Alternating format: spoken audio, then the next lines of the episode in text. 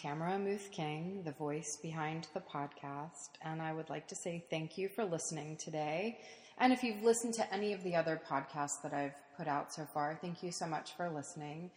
Uh, it's just my stories of where I am and what I'm doing. Actually, it's more my stories of what I've done to get to this point. And who I am right now is someone who's of a certain age, so a little over the age of 50, with two grown ish children, children that are in university but actually home for the summer because school's not in session. And I'm just reinventing myself, figuring out how I fit into this world of everything from job and career and potential for love, maybe someday, or dating, just all of it. It's all a big question mark. I don't think my life is really all that interesting, but it is a story that I have to tell. And I do think that there are a lot of women, a lot of men, a lot of people in general that face reinvention at a midlife point. So, somewhere around the age of 50, maybe a little earlier, maybe a little later. And it's nice to know that you're not going through all of these crazy antics completely in a bubble alone, that other people can relate to it or that other people have been down the same path. This week, I'm going to talk about what I did when pretty much all else had failed, and I'm just going to call it crystal ball.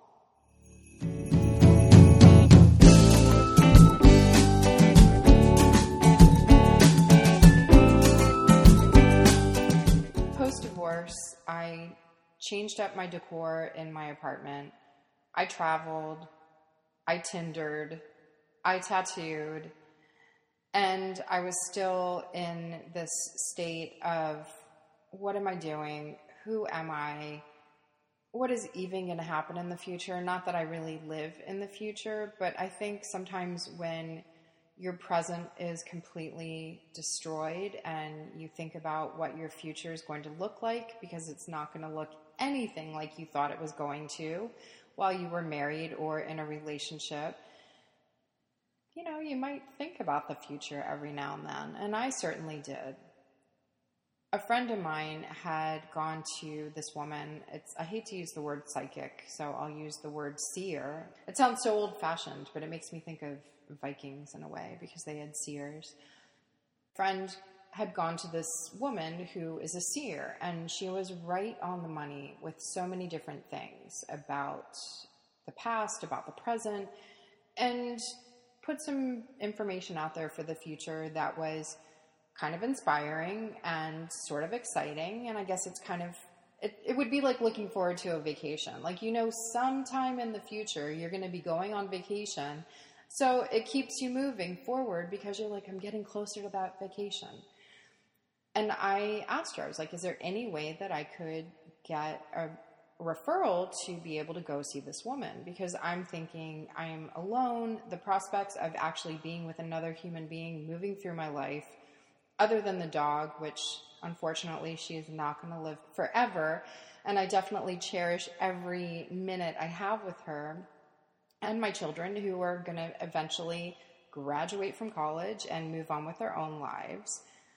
I just see myself being alone. And that in some ways is great and in some ways is not so great. And I don't really need to explain why it would not be great to be alone from the age of, you know, in my late 40s, moving all the way through my life. Like it would be nice to have a companion eventually to do things with.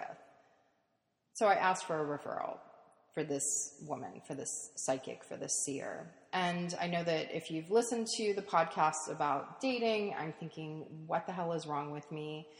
So I go and I see this woman, and she lives kind of out in the valley ish areas, and it took a while to get there. And I had to schedule the appointment, working around everyone's schedules so I could drive out there because it was a hike to get out there. And I was so excited to possibly have some revelations or some idea of where I'm going, of what I'm going to be doing. As with most things in life, you have to see the humor in every situation because sometimes they're just so freaking funny. I go and I meet this woman. I'm really excited to get there. And I show up, and she's this petite, blonde woman that has all this energy. And I'm a really low key kind of person. I shouldn't say low key. Let me rephrase that. I'm a really mellow kind of person. I'm very even keeled. It takes a lot to get me really riled up. It takes a lot to get me really sad about something. But I, I kind of exist on a pretty even keel, which helps me out a lot when I'm photographing because as situations change and things happen, I pretty much maintain my composure and can still think and am not really overly reactive about things. So I'm pretty mellow. I go into this place, this woman is like, I've just been like so full of energy all day. Like I'm almost just bursting out of my body. I'm so energetic and I'm, you know, my head is just reeling. And I'm thinking, great, like we are going to find out some really cool stuff when we sit down together. So I sit down in this room, I have some water to drink beforehand, and she's got crystals around, and there are some pyramid kind of things, which I guess help with energy. And I sit across from her, and I she puts her hands out, she's like, "Okay, just lay your hands on mine."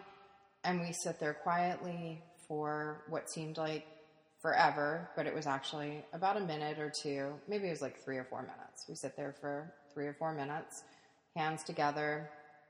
Her face starts to look concerned. And I'm thinking there's going to be some really, really horrible news that's going to come out of her mouth when she opens it.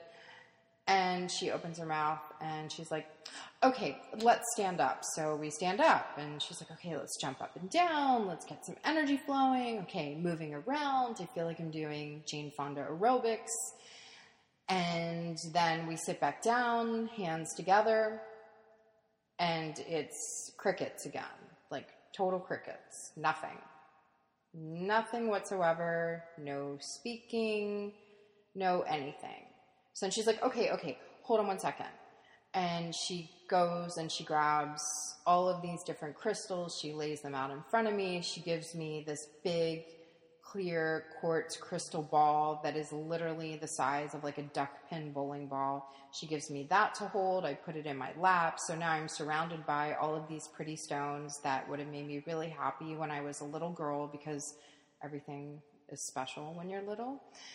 So I have all these crystals around me, again, hands together, and minutes are passing. A lot of minutes are passing. There's nothing. And finally, she looks at me and she says, This has never happened to me before. And I, my first thought was, Oh, great. What's wrong with me now?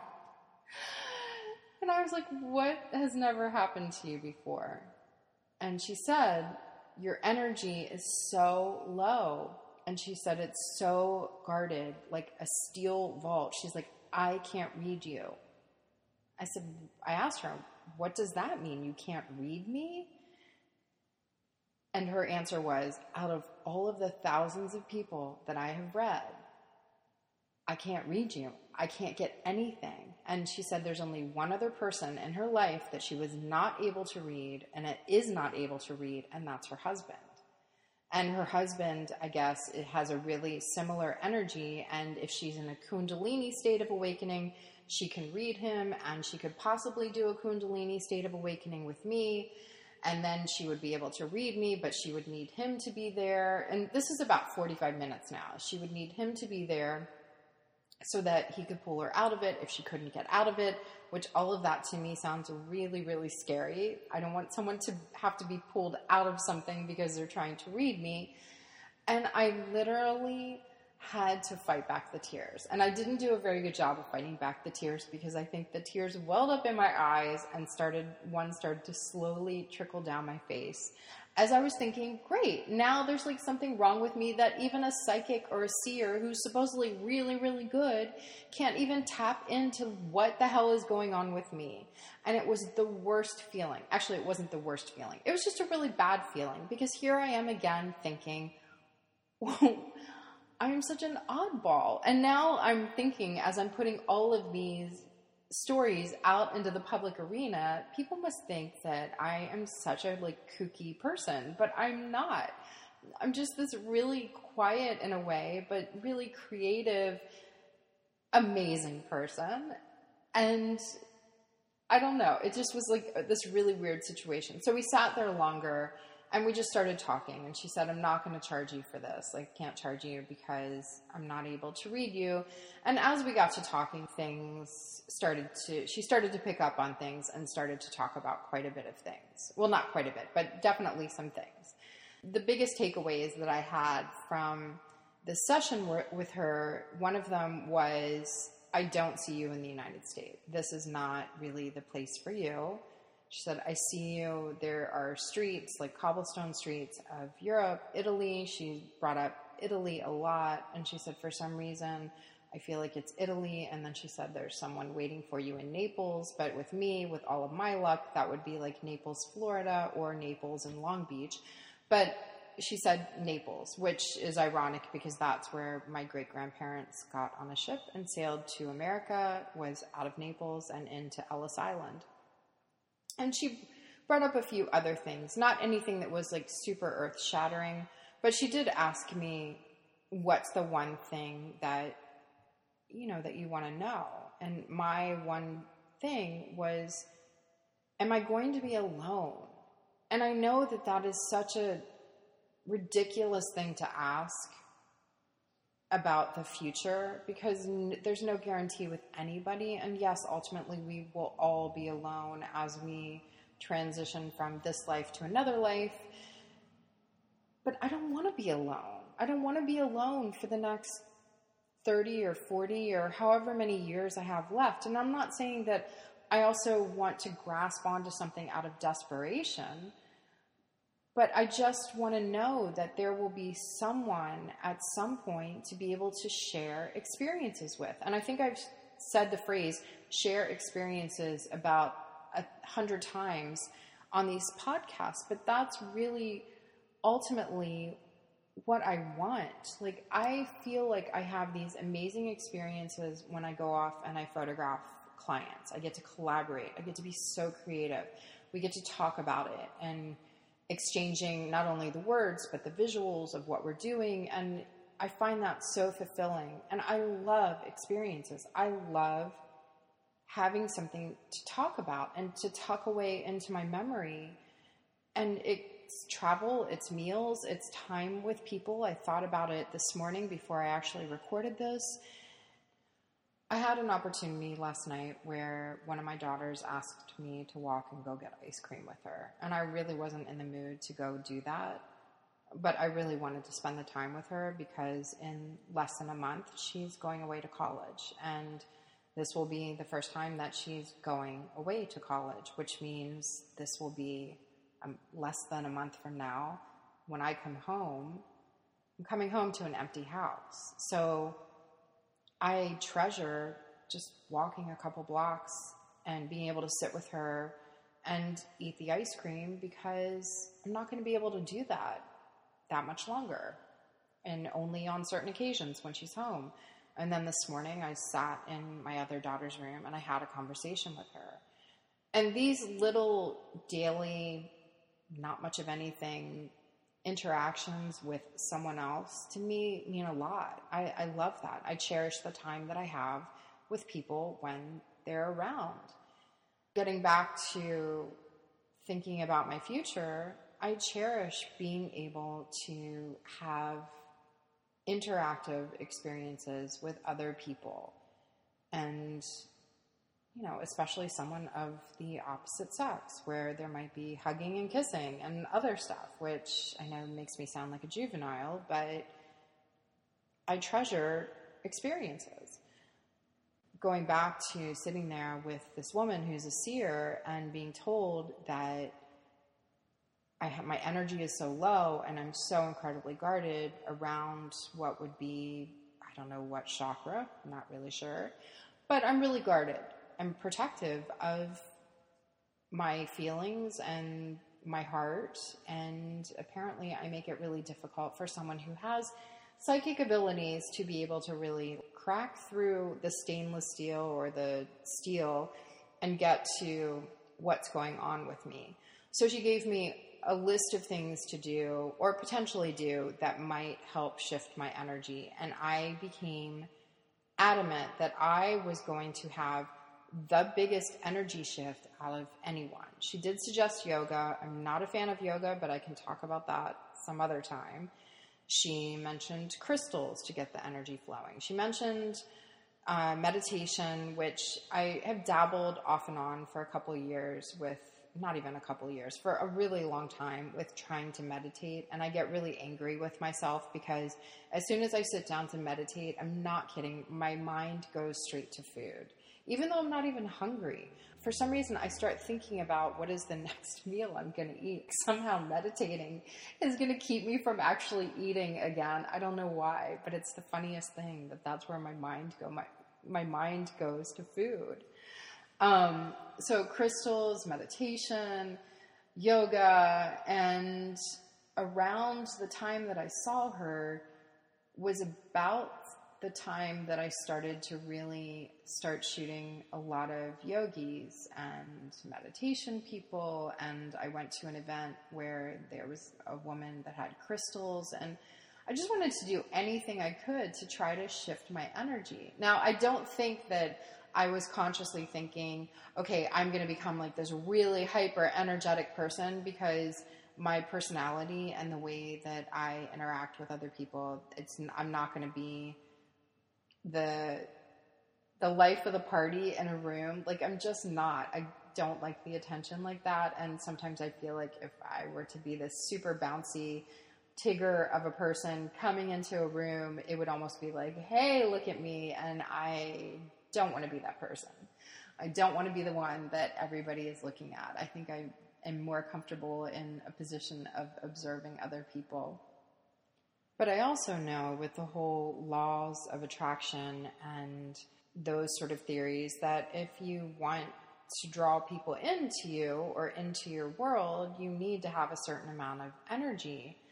And I don't know if I just kind of evolved into this person that was this really, really mellow person because I had to stand back and accommodate and help everybody else manage their emotions in my household, and that would be girls and ex husband, or if I was always like that. Because I think when I was a kid, I was one of those people that I thought I could do everything, and I thought I could do everything pretty well to a certain degree of proficiency. And I don't know if that, if I was really that enthusiastic outside of the organized activities of being enthusiastic as in I was a cheerleader and when I tell people that I was a cheerleader in high school they look at me and their mouth just about falls open because I guess I seem like the least likely cheerleader that there could have been because I'm not really the rah rah type anymore in terms of my life. I mean, there are people that I've met that are such cheerleaders for everybody and they are infectious, but that doesn't really seem to be me. And I know this sort of sounds like rambling at this point. It's just so interesting how when these situations arise, like just even going to see this woman and then being told, I can't read you, that I completely flip a mirror back to myself and I automatically go to what's wrong with me. What's wrong with me? That's all I keep thinking. And I think it was this this pattern that was set from honestly having a spouse that left 3 times during our marriage. And I know that there's nothing wrong with me, that a lot of the time it really is the other person. I honestly became hellbent on a mission of clearing the clutter and junk out of my lunch, my my lunch, my life, elevating my my energy and elevating my magnetism, collecting crystals that somehow would help me with this, moving more, eating better, doing all of the things that I could possibly do to listening to podcasts, like all kinds of things. I was determined that I was going to raise my energy. When I left the seer's house, we hugged. I felt a little bit better than when when I was sitting there being told that I couldn't be read, but I didn't feel a whole lot better. I was determined that I was definitely going to shift the energy in my life one way or another because I wanted to be this person that was open, willing to be vulnerable, open to possibilities and the energy of the universe. What's funny is, I don't know if I would recommend that people go to see a psychic or a seer to try to have some clarity with their life. I think maybe it could be beneficial to some people, but to me, it just kept the question marks up in the air. I do know that turning inside, meditating, sitting quietly, journaling, and really projecting the life that you want, I feel like I find so much more comfort in sitting down on a daily basis, usually before bed, writing out the list of things that I'm grateful for and ways that I added value to my life or to someone else's life during the day are really fulfilling. One thing that's really kept me going in some really hard times and some really dark times, and I'm sorry, I feel like I have something stuck in my throat right now. But the thing that's really kept me going is when I close my eyes and I project me in the life that I want, like ultimately this amazing life, when I actually feel it and I can see myself walking the streets of Italy and I can feel this arm around me from this man that's a little, you know, that's taller than I am. And when I feel those feelings, they make me feel so incredibly happy and it keeps me going because I know that life exists right now. It's only in my imagination. Hopefully, at some point in the future, it will be real. But those feelings, just the feelings, are what keep me going in terms of knowing that I'm not always going to be alone. I'm really excited for next week because I'm actually going to be on my friend Jordan Younger's podcast. She's going to have me on and someone else and we're going to be talking about something that I haven't discussed on here yet. I hope you enjoy my stories of my so called life. It's just my life. These are my stories of what I've done. I mean, there's so much stuff that goes on on a daily basis. But thank you for listening. And, you know, we're not alone in anything. Everybody's going through some sort of struggle. Have a great day, and we will chat soon.